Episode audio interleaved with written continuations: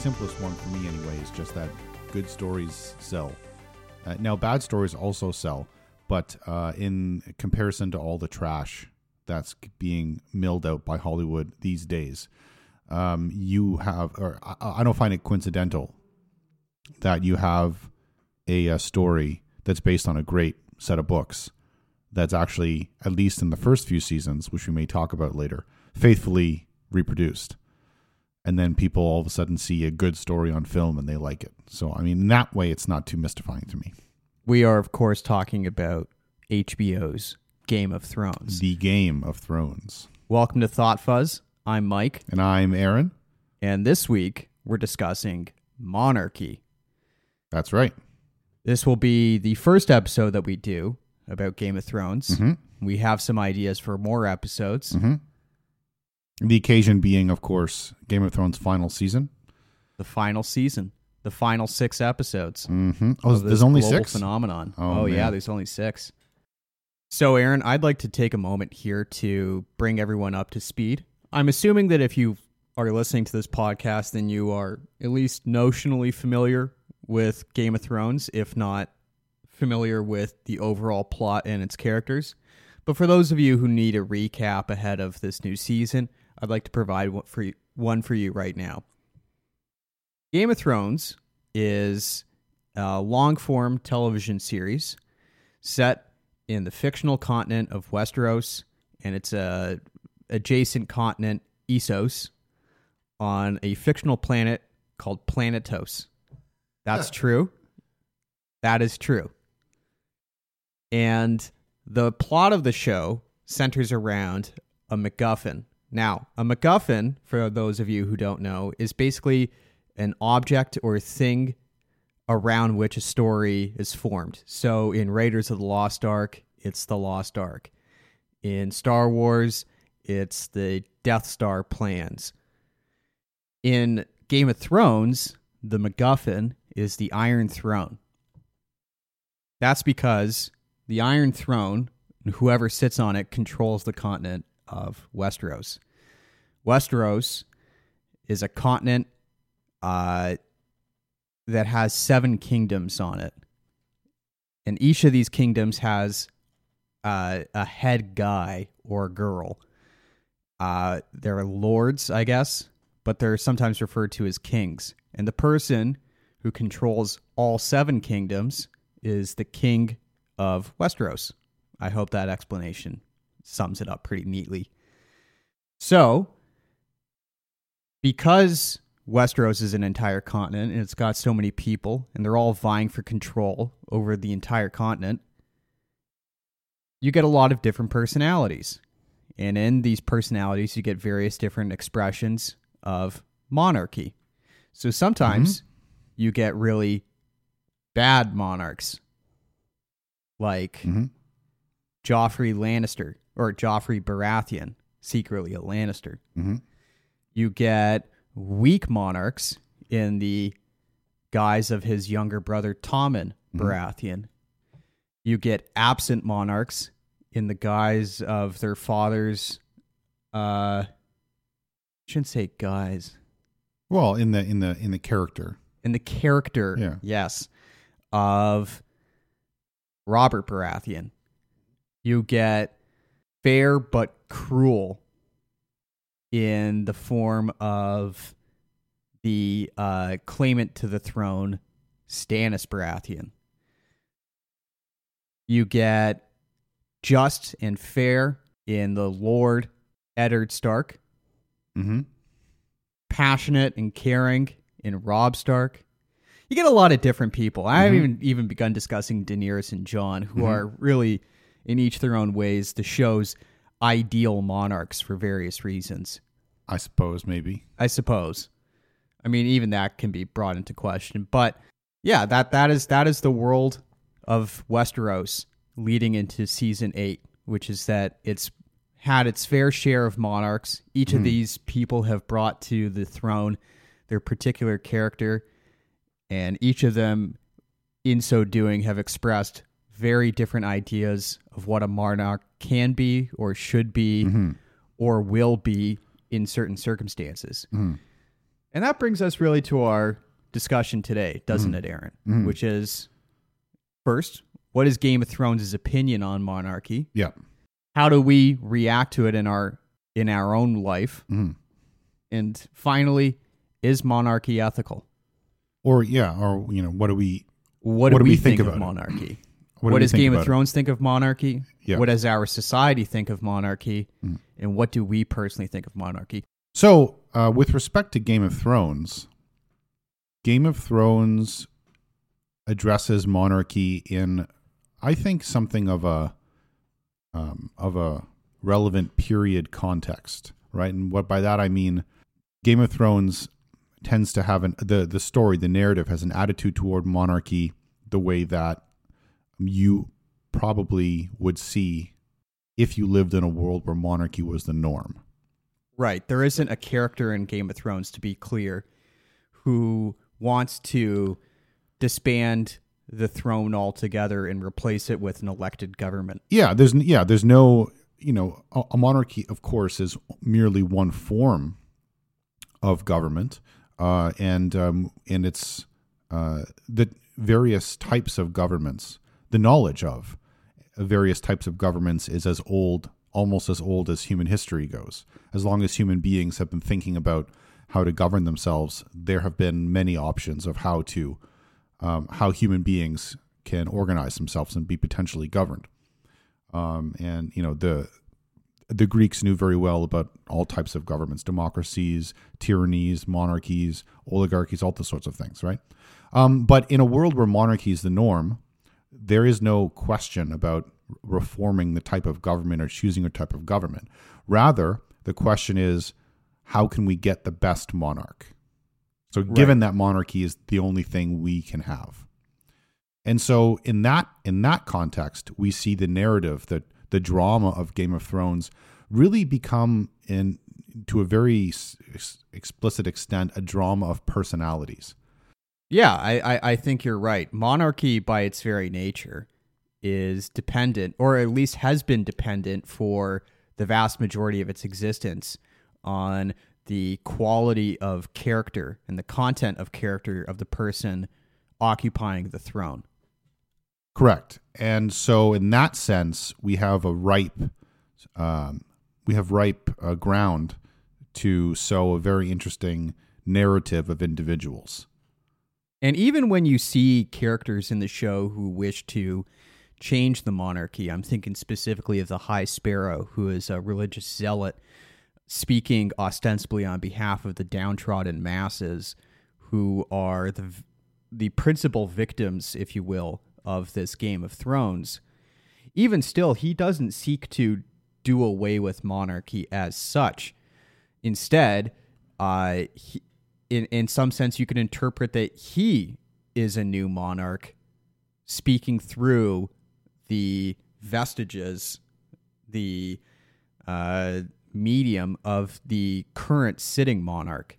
Yeah, and and uh, it's it's I think it's not um, unreasonable to interpret the narrative of the High Sparrow uh, story um, to reflect the struggle that um, the uh, in in medieval Europe anyway that the religious institution of uh, the the church of the the Catholic Church that it had with the um, evolving political narratives of of Europeans, and you have this you have this um, simultaneous uh, you have this simultaneous effort by the church to also, in its way, achieve a kind of monarchical political position uh, alongside uh, the secular monarchs, if for no other reason to make sure that they don't do things like you know murder innocent people and do whatever. But point being that they're participating as well. The High Sparrow is participating in the system, as it were, as much as any secular person.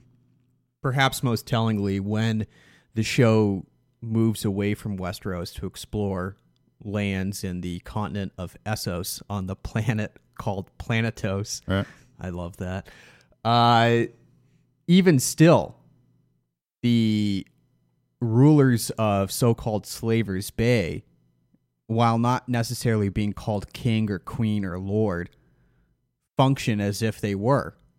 Uh, even though they have a large council, which is the case in some of the cities that uh, the wayward queen to be Yeah. Daenerys visits, even still, they have a top-down government Yeah. that rules with an iron fist, Mhm.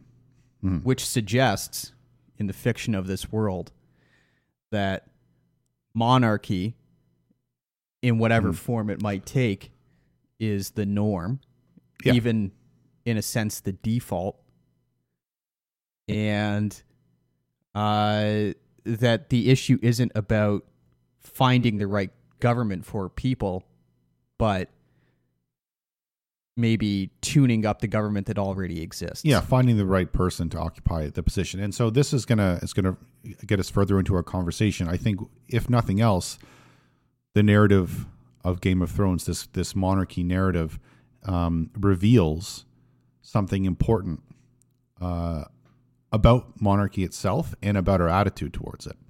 Firstly, as we've already said, the Game of Thrones narrative reveals that the personality and the individual nature of the monarch affects greatly the quality and and character of their kingship or queenship. That's the first point. The second point is is that they, they as the narrative evolves, we as the audience empathize much more with those monarchs which act of of their own free will more in the benefit of their people than act selfishly I think I can agree with that. right Mostly. and right and so and so what this what this tells us then is that um, the monarchs who have power and yet nevertheless having more or less total power still act out of their own good sense out of their own goodwill for the benefit of their own people are the kind of leaders that the kind of monarchs that we like best I'm sure we'll get into that later, but firstly, let me put it to you that um, it's because most of the monarchs in this show don't act that way. Doesn't that tell us something about the monarchy that's that's that's uh, narrated for us in Game of Thrones? So, a little about the show.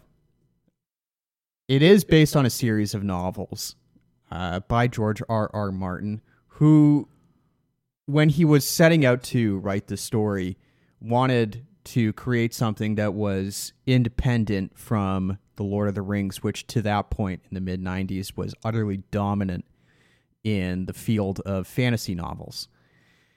The field of fantasy novels, as he has stated in other interviews, uh, were primarily concerned with battles between good and evil and with uh, different, you know, fictional races of people like elves and dwarves.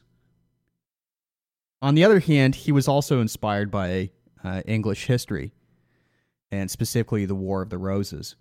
So he wanted to write something that was more morally complex than your average fantasy novel. He wanted to avoid a lot of the tropes of fantasy novels. He wanted to really explore what you could do within the realm of a fantasy novel. Without having to rely on fantastical elements as much. as- Correct. Well, Hmm. interestingly, the that first novel, A Game of Thrones, in the Song of Ice and Fire, presents itself as almost like historical fiction Mhm. in a fantasy world. Mhm. And it's not really until you get to the end of the novel that true dyed in the wool fantasy elements make their uh, presence known. That's when it becomes clear that dragons exist Mhm. and that magic may in fact be real. Okay, so with all that in mind, uh, it's interesting to notice then that even without having a character show up and say, I think monarchy is bad, you know, and without having a, a Monty Python, the Holy Grail style scene where somebody says, Monarchy, I thought we were living in an autonomous collective. Mhm. Uh, you nonetheless have the subtext that maybe monarchy is not the best option. Well, These- yeah. These people uh, who are the principal characters in Game of Thrones do atrocious things to one another, all in the uh, pursuit of an Iron Throne. And really importantly, their pursuit of an Iron Throne prevents them from taking care of what is far and away the more pressing problem, which, Which is? is the war in the North Right. against the White Walkers. Right. So, again, without having a character come in and tell you that monarchy is a waste of time and energy and resources, the show presents you with what I suppose you could categorize as an environmental catastrophe on its way. Winter is coming. And uh, it shows that the pursuit of the Iron Throne is the number one thing that's keeping people from marshaling forces to prevent the White Walkers. Yeah, and and um, it's it, articulated that way. It has some interesting uh, relation. It has an interesting relationship to our current times, uh, in that our current times in a lot of the of the Western world are caught up with major political uh, events and the day to day necessities of people. Um, you know, re- reacting to say, you know, homelessness or climate change and things like that, they get kind of swept to the side in the in the quest to solve these these these political issues. Um, but um, I think with with monarchy and Game of Thrones, and as you say, so this show highlights that. Um, you know what you what you get with the monarch is what you get with the monarchy, and it's and the only person who, uh, I mean, in the show anyway, the only person who controls, you know, the quality of the leadership, the quality of this of the the kingship or the queenship is the person that's that's in that role, um, and and therefore, if good ruling is what you want, then uh, having that as a dice roll in a person's one person's personality seems to be very seems to be curious, right? Why would you want to do that, right? Now, it must be said though that in this sense, in this sense, it does not reflect necessarily the kind of monarchy that's often seen in um, human history. Or in the present day, Uh, well, uh, sure, yeah, in a country such as Canada. Uh, yeah, yeah. Um, because of course, in um, especially in medieval Europe, monarchy was uh, mo- when when it existed, it was most often extremely weak. This is true. And by weak, what I mean is that a monarch in medieval Europe is typically a lord of many, so a lord among many lords, where this particular lord individually is much more powerful than any other individual lord. But collectively, that one lord who happens to sit on the throne is extremely weak compared to the collective power of every other lord. And it is only through the sort of the oligarchic decision of the group of lords to choose one of their own and have them fulfill the role as, of king that that lord has any power. And it is in the oligarchic sort of collection of lords' best interest to obey whoever they put on the throne, because if it's their turn to get put on the throne, they want others to obey them. You see, so it's it's a it's a sort of a very tacitly, cautiously constructed political environment um, among powerful nobles. But in that in that environment, in that environment, kings are easily deposed, and it, kings are easily deposed, and it is incumbent upon the king to to very carefully harvest the goodwill of their fellow lords That's right. because as soon as the goodwill of the fellow lords is lost, they're you know they can be lost and their head can be lost. So it's actually much harder in real life for at least certainly in the Middle Ages for a king to go off off a bender of blood and destruction and just sort of you know do whatever they want. Yeah, right. You're you're raising a really interesting point here, and I, it's it's a point that I want to discuss because, uh, the influence of Game of Thrones is such that when you now go to the United Kingdom and you go to tourist spots there, like the Tower of London, to explain the concept of monarchy to tourists from countries who uh, might not have that form of government, uh, they often make reference to Game of Thrones, and they'll talk about and they'll use the term of Game of Thrones, and it, it is it is fascinating to see how one television show Yeah. can so influence the perception of monarchy the world around, uh, you know, throughout the world. Uh, but I think it's really important to point out that monarchy in Game of Thrones is based on a kind of pop understanding of monarchy. Well, and, and if I could just speak to that very briefly, that exactly the kind of monarchy that we see in Game of Thrones is more, it's closer to a Victorian concept Yes. of monarchy from the days of the absolute monarchs. Yeah, so not not Victorian. That's too late. No, no. I said, it's- hold on. I said I said a Victorian concept Ah, of yes. monarchy that comes from the days of the absolute monarchs, which are in the begin in the early modern period. Most most uh, typified by Louis the Sixteenth, right, the Sun King, yeah, right.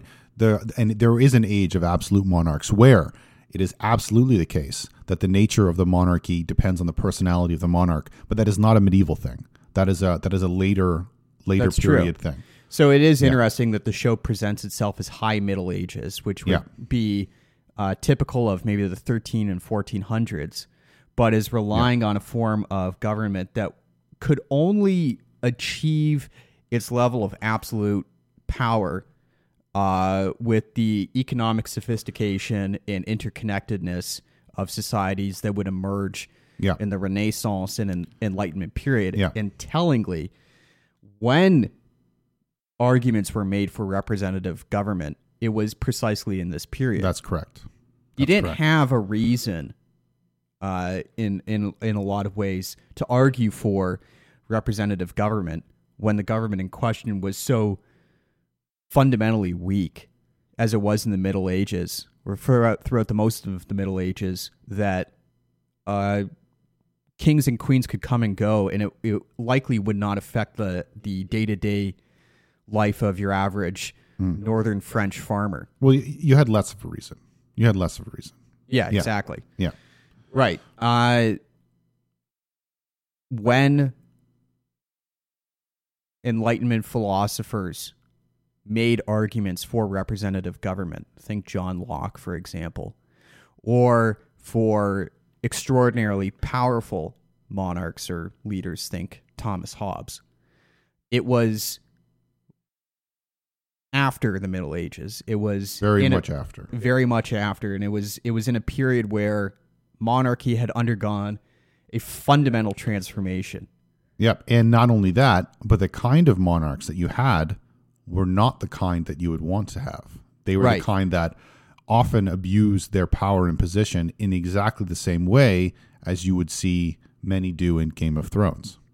precisely so game of thrones is trading in a now to game of thrones' is credit it never claims to be historically accurate No, of course not. No, it's no. a fantasy series and the fantasy series uh, has a fa- has a dramatic foundation that includes uh, a kilometer high ice wall that prevents that cuts off a continent uh, from its northern part.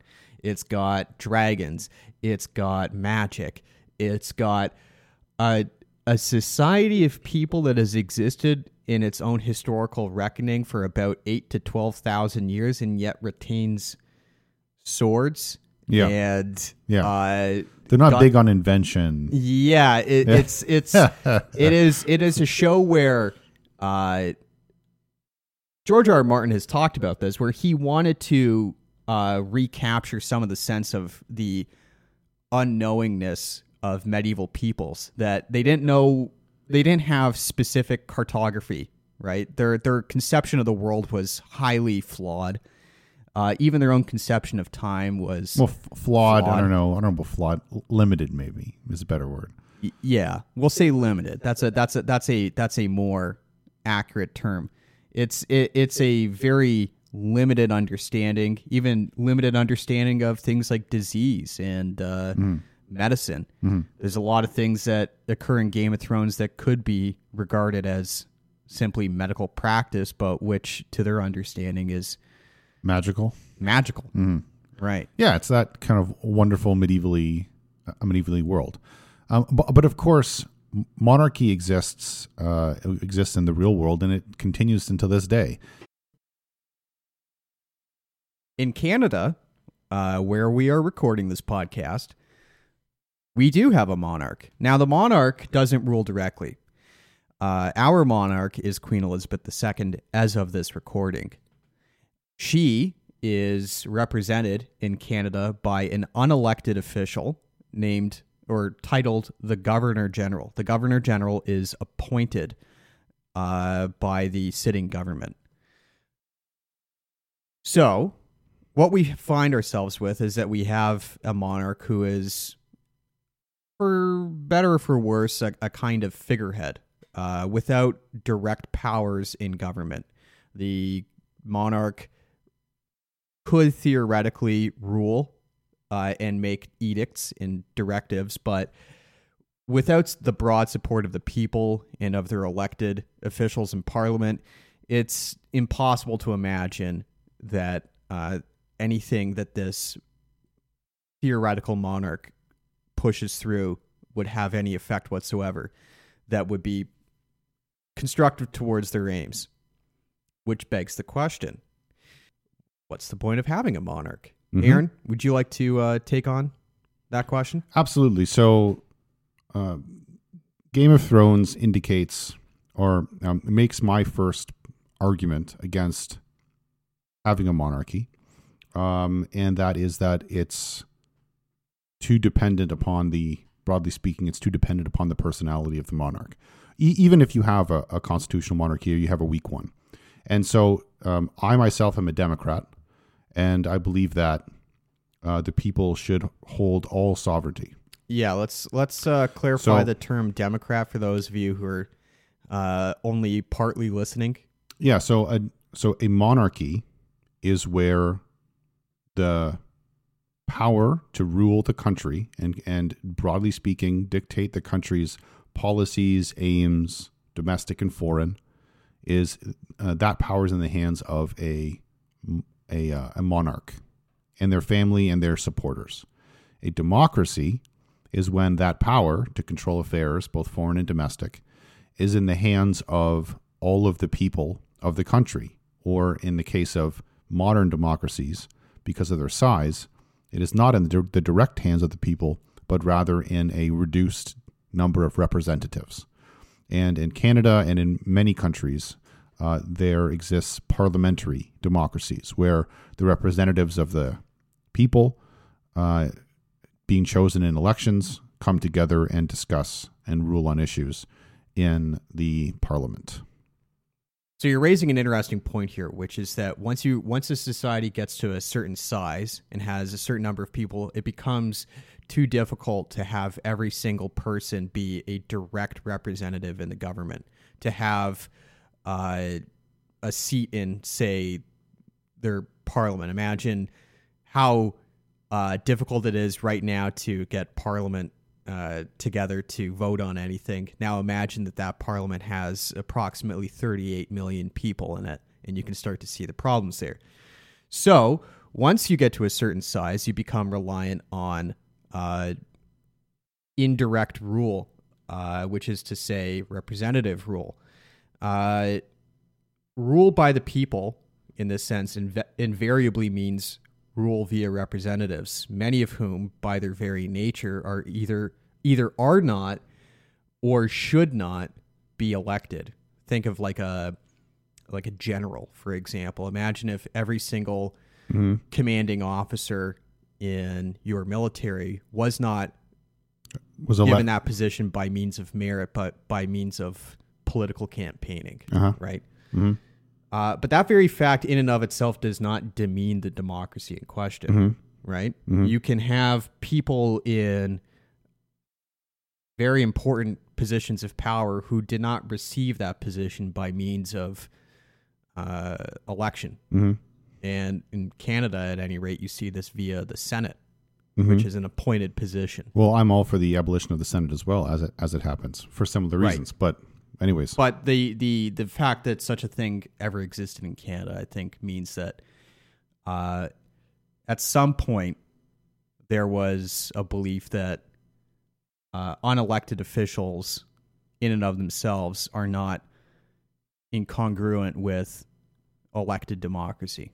or or they're at least not incongruent in concept with good government, right? Because I think I think um, this is going to this is turning into a discussion of between Good governance. yeah, the merits of democracy and monarchy. And so to begin that discussion, I think we can agree that the aim of government is or the aim of government ought to be good government, right? Regardless of whatever form of government that you have. That's very aspirational, but I agree with it. Right, but I, I would assume that regardless of what type of government y- you support or I support, the goal of that government is good governance. Provided that the government Right. was set up in good faith. Yeah, yeah, assuming that, right? Right. So, so, in, so, uh, irrespective of what kind of government we have, I hope it does well. Right. That said, though, the question then becomes, well, what kind of government is most likely to do well? Right. And um, my contention, my first contention, I think this is s- speaks for itself, is that when you have power consolidated into smaller and smaller groups, right? Tyrannies, oligarchies, monarchies, autocracies, then the nature of that government highly depends on the nature of the people who are in that group. And therefore, uh, you, you it would seem as if the people who are governed have far less control to affect that government in the case where its nature is awful, right? Well, back to a point that we made earlier about the history of monarchy and the way that it's depicted in Game of Thrones. Mm-hmm. Monarchy, in and of itself, is not absolute monarchy. no, th- no, and- no, that's true. Oh, that's true. And a a there is in point of fact certain benefit to a weak monarchy uh, as was demonstrated in the oddly higher life expectancy of people living in medieval societies compared to the early renaissance uh, the lack of political uh, the lack of political organization and the relative discord that uh, monarchies often embodied in the middle ages uh, was proven to be something of a uh, benefit. And even when we look today at modern monarchies throughout Western Europe and all those places which retain the monarchy in, say, Canada, uh, we could see that the monarchy in question uh, doesn't really seem to have much power over the day-to-day concerns of its citizens, and it's not it's not self-evidently clear that the presence of a monarch in a place like Canada makes life demonstrably worse. Well, right, and I I admit that completely. I don't think any kind of government is necessarily bad. I don't think dictators are necessarily bad. I don't think oligarchies are necessarily bad. If you had a good dictator, if you had a if you had a benevolent, you know, a dictator, then it could be it could be fine. A fair, benevolent, perfectly just dictator, the, a philosopher king. Yeah, sure. All of those things may work. But the problem is is that if it happens that you don't get one, then what do you do? Right? Now, so my first argument is that, you know, is that uh, just on that basis alone, the the more di- the more um uh um dispersed the power, the governing power is uh, in a in a form of government, the easier it is to affect it. The easier it is for the people who are governed to affect it if it goes badly. Okay. Second, uh, that's the first point. Second point, question about uh, or your um, in response to your point about how having a monarchy doesn't necessarily demean the democracy that is present beside. Monarchies are only monarchies if they retain some form of sovereignty. Otherwise, they're nothing. Right? The, the, you know, otherwise they're they're literally nothing. They're just a they're just a, a something that exists in principle only, but not in fact. Mo- our monarchies in uh, the, the monarchies that are present in the world today, right, including the one that we are ostensibly part of, retain some measure of sovereignty.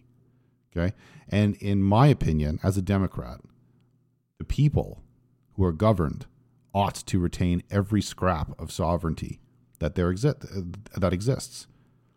And it is doesn't make any sense to me to delegate that a measure of that sovereignty to an unelected person. Okay, so on that topic, let's look at the monarchies that do exist. Right? Uh, for the purposes of this discussion, I think we shouldn't venture far outside of what is typically referred to as the Western world Sure. because that's going to require a, a level of knowledge and sophistication that I humbly do not possess. Nor me. So, when we think about countries throughout the world that have uh, relatively low levels of public corruption, high levels of public political participation, and uh, other key factors like that, also openness, relative openness of society, stability, social trust. Interestingly, a lot of these countries, uh, perhaps coincidentally, perhaps not coincidentally, uh, are monarchies. So you've got countries like Sweden, Norway, Denmark, the Netherlands, Belgium, the United Kingdom, uh, Spain, and Portugal. Uh, I believe Portugal. Uh, and whether or not that, that can be attributed to uh, monarchy, I suppose, is your contention, Aaron. But it does bring about an interesting point. And it's a point that we alluded to earlier on when we were talking about the history of monarchy and the role that it plays in Game of Thrones. Because again, this is principally a discussion of monarchy in that particular TV show.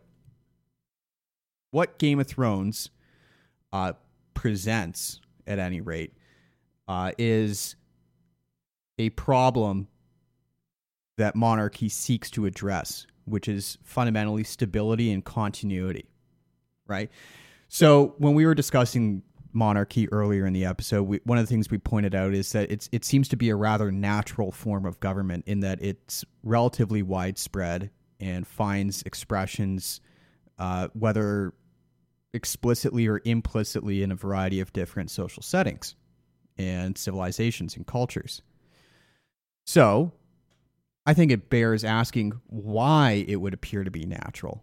And it would appear, at any rate, at least as Game of Thrones depicts it, at least as a kind of pop understanding of Western history would depict it, that monarchy presents populations with stability, continuity, a government that is easy to understand, that does not require a sophisticated knowledge of uh, the mathematics and statistics of voting bodies and things like that. And so, when you're talking about particularly pre modern societies, uh, it would appear that monarchy has a lot of currency. But it would also seem that in modern societies, where we can expect a lot of turnover in voting and uh, but we can also infer that monarchy has a lot of currency in modern societies because we can expect that in often turbulent times where voters are likely to switch allegiances from one party to another that there will be a lot of turnover in government. And so having some kind of stability or continuity would be very alluring i think for a lot of people Uh, well, so I'm going to take you up on both those points you made. The first point being that um, circumstantially, a lot of um, Western societies which retain a monarch of some form uh, are actually fairly decent societies with high living standards. Uh, I don't want to sound too dismissive, but I think that's wholly irrelevant. Um, I think that the monarchy is wholly irrelevant to that fact. I think that's that's uh, the fact that they have high living standards and whatnot is to do with their um, long recent history of parliamentary demo- uh, democratic action. Um, because in, uh, effectively, the monarchs in these countries has not had the power to actually affect in a real way those living standards for a long time. So, Well, then on that point, it is worth asking why so much emphasis is placed on how directly a leader affects the day to day procedures of politics or of political ruling.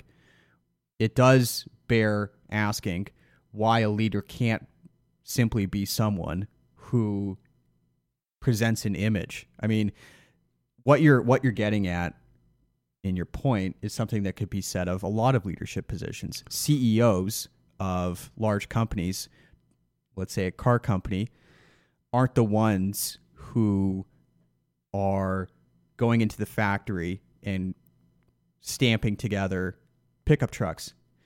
They aren't even the ones who are necessarily going through all the accounting bills and making sure all the numbers add up. In fact, they're not even necessarily the ones making the most executive decisions because that has to be cleared by a board of directors. And it has to have a level of legitimacy that can be felt throughout the company. So, in effect, once you get to a large enough institution or organization, all figurehead, all leaders, in effect, provide a kind of moral guidance as opposed to practical guidance. Well, I'll tell you what the difference is, Mike. There's a very key difference.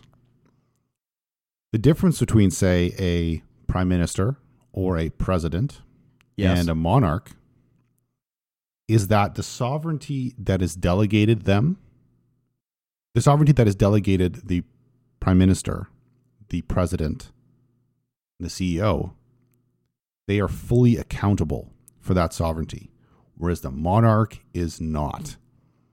In Is that true though? that is absolutely true. In our in our parliamentary democracies, our elected representatives are fully accountable in a in a in a in a democratic way to the people. And if they misuse their sovereignty through our agreed upon political mechanisms, the people have the right and the ability to remove them utterly from their position of government. Where I mean, there would be a there's a long history of political strife that ends with uh, the deposing of monarchs that would seem to indicate that uh, they too are responsible, perhaps bodily responsible for their good governance. Well, I, uh, without being too flippant, I, I, uh, I uh, submit to you that under normal circumstances, the heads of state in our democracies are removed through non-civil war means, and um, they're not, and they're deposed by not murder. Whereas in monarchies, history has shown that while it is true that it is possible to dispose a monarch and to hold a monarch accountable, often that ends uh, that that uh, that ends up with the the edge of a sword. I mean, the history of the 20th century would seem to indicate that there are plenty of ostensibly publicly elected officials who were dis- deposed in less than parliamentary means. Well, uh, uh, that's also true. That's also true. But we're talking about, you know, i i- it's also possible that parliamentary democracies can undergo a period of civil strife where elect- elected officials can be, you know, physically harmed, but that's not the norm for them. That's not the norm for them. And wi- Right. With with monarchies, it's patently the case that the power that is that is given to a monarch, if it's real power, the power that is given to a monarch is unaccountable power. And in in a case of unaccountable power, the unaccountable power is only permissible and uh, and sufferable if that power is used properly. And I already admitted that you know a monarchy, any any form of government can go well.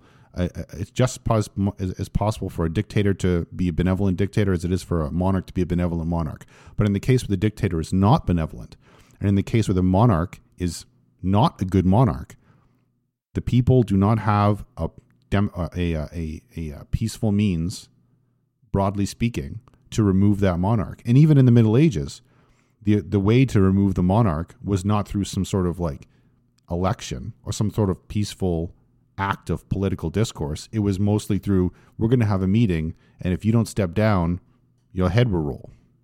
Oh, okay. I guess I'll step down, or I guess we'll change monarchs, Well, right? the- so the point that you're making is a, is a valid one, which is that in monarchies where the monarch has real power, uh, the problem there, as we see with Game of Thrones, is that the only way you can get rid of the monarch, oftentimes, is either they abdicate of their own of their own free will, which is exceedingly rare, or uh, they are actively removed from the throne. Okay. But you're not really getting at my point, which is that when you have a large enough body and you have enough restraints on the power, whoever it may be, even if the person is elected, even if the person is elected, the system of government is so becomes so complex and so large scale that no one person could possibly have any control over it. And as a result, even if the person is elected, an argument could be made that they're not actually responsible for the decisions uh, that are made in their name because they can't possibly be knowledgeable about every single decision being made. Uh, they're mostly just figureheads. The, the president of the United States, for example, gets credit for the performance of the economy in his or her reign or tenure, as it were. Mm-hmm. But is the president really the one going through to each of these small businesses and Mhm. making sure that they have proper levels of, you know, Well, no, well, no, of, of course not. The president, the, the president is the head of a team, a government, a Right. government team, and, and and and just so a monarch, a monarch is not, you know, a, typically a monarch has lots of ministers, and those ministers will do all the things, and you know, and exactly, and it- you know, a big government takes a lot of people, but in my opinion, the principal subject, the principal sort of problem that we're talking about is accountability, because no one cares when governments work well. People are forced to start to care when governments go poorly, and it is it, it is exactly when governments go poorly that the mechanisms for dealing with those governments matter, and monarchy does not have baked into it effective mechanisms for dealing with it when it goes poorly right? The mechanisms they're just not there. And and so the risk of a of a, a monarchical government going poorly is extremely great. And to your second point about well what if the monarchy is just a figurehead? Well then if the monarchy is just a figurehead first of all i don't see why you'd need it number one. I really don't. And and second of all wouldn't it be better to have the figurehead actually mean something? Like wouldn't it be better to have the figure of your prime minister or your president, who is the head of your elected government, which controls all your sovereignty, wouldn't that be a better figurehead than a rich person who is a monarch that has, who is a quote unquote monarch that has no power and yet somehow is a monarch? Like it doesn't, it doesn't make sense to me. Well, to your point about the moral rule of democratic nations and the apparent lack thereof in the ruling of monarchies, what I would say is that it's not clear, for example, that a democratically elected head of state is truly responsible for everyone. In point of fact, one of the uh, most complicated features of national elections, at any rate, or provincial elections, is deciding where you're going to expend your efforts and whose votes matter more than others. And so, in point of fact, when we see democratic processes in action, we often see that people are left at the wayside. And governments that ought to rule for everyone equally, in fact, pick and choose who they rule. Well, that's a very fair uh, criticism, and uh, um, at this point, I, I must say that I am in no way uh, suggesting that democracies are far and away, you know, the obviously superior method of governance. Well, let me let So- me let me make a point right now because I think uh, people are probably wondering exactly where I stand on this because I've agreed with you on quite a few things. Um, if a government already is monarchical in structure uh, and it's stable and the people live well and the system is trustworthy and the rights of individuals are protected, I see no reason to depose the monarchy. But if you don't already have a monarchy, I wouldn't suggest that you get one, which suggests to me, at any rate, that I'm not exactly a monarchist. I am not the kind of person who would ask that Canada impose monarchy on the rest of the world. Uh, I just think that it, it does have some value. I, I, I have been a monarchist at some time in my life um, when I was more focused on the concept of achieving that fact, that desired good governance principle. And, you know, if you had a philosopher king, right, if you had a, a King Arthur at the head of a functioning moral monarchy, um, because monarchy is a form of government where power is more centralized than in a parliamentary democracy. Wherever par- power is more centralized and in competent hands, that power is by logic wielded more effectively than if that power is would be diffused uh, diffused into a, a great bureaucracy of people, each with their own motivations and and desires and and and, and whatnot. So when when monarchies work well, if they ever have, but when they have monarchies work well, I think in principle they have the ability, they have the potential to work better than a democracy that is also at the same time working well. However, the key difference is, and this is what I've come to focus on more in my uh, more as I've grown up. The key difference is not about when they work well. For me, it's about when they fail. And the um, demo- a monarchy which is failing and which is actively persecuting its people is much much harder to to deal with than yeah. a democracy that is doing the same. And uh, democracies which are doing the same, by and large, have mechanisms baked into them which allow for the removal of uh, at least the change in government. Right? They allow for some kind of agitation by the populace to attempt to a change to change things.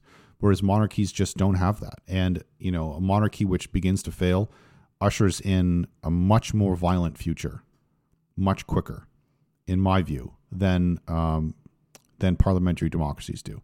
And so, on that basis, uh, since failing is more common than you know it's much much more common you get an average kind of semi corrupt you know hodunk person as the you know or people group, group of people in your in your government than you do a you know knights of the round table uh, i think you have to focus on the eventuality of failure rather than the possibility of roaring success game of thrones has an oftentimes utterly ambivalent relationship with the concept of monarchy.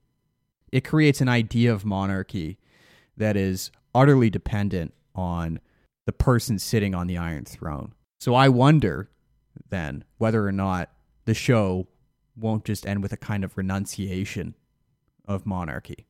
Ah, you mean so Daenerys decides to sort of be the be the the first and, and last or like to be the last monarch on the throne, and she breaks the throne and gives the power to the people, or something like that. No, it's it's it's not that. I I think the, I think what it would. No, I suspect that, in some sense, Westeros regains the political stability that it needs for a successful monarchy, but the price at which it gains it is cataclysmic the show will leave us wondering whether or not the fight for the Iron Throne was worth all the bloodshed. So, for our listeners who will be watching Game of Thrones, let us know what you think. Does Game of Thrones offer a argument for or an argument against monarchy? And what would be the ideal government of the continent of Westeros?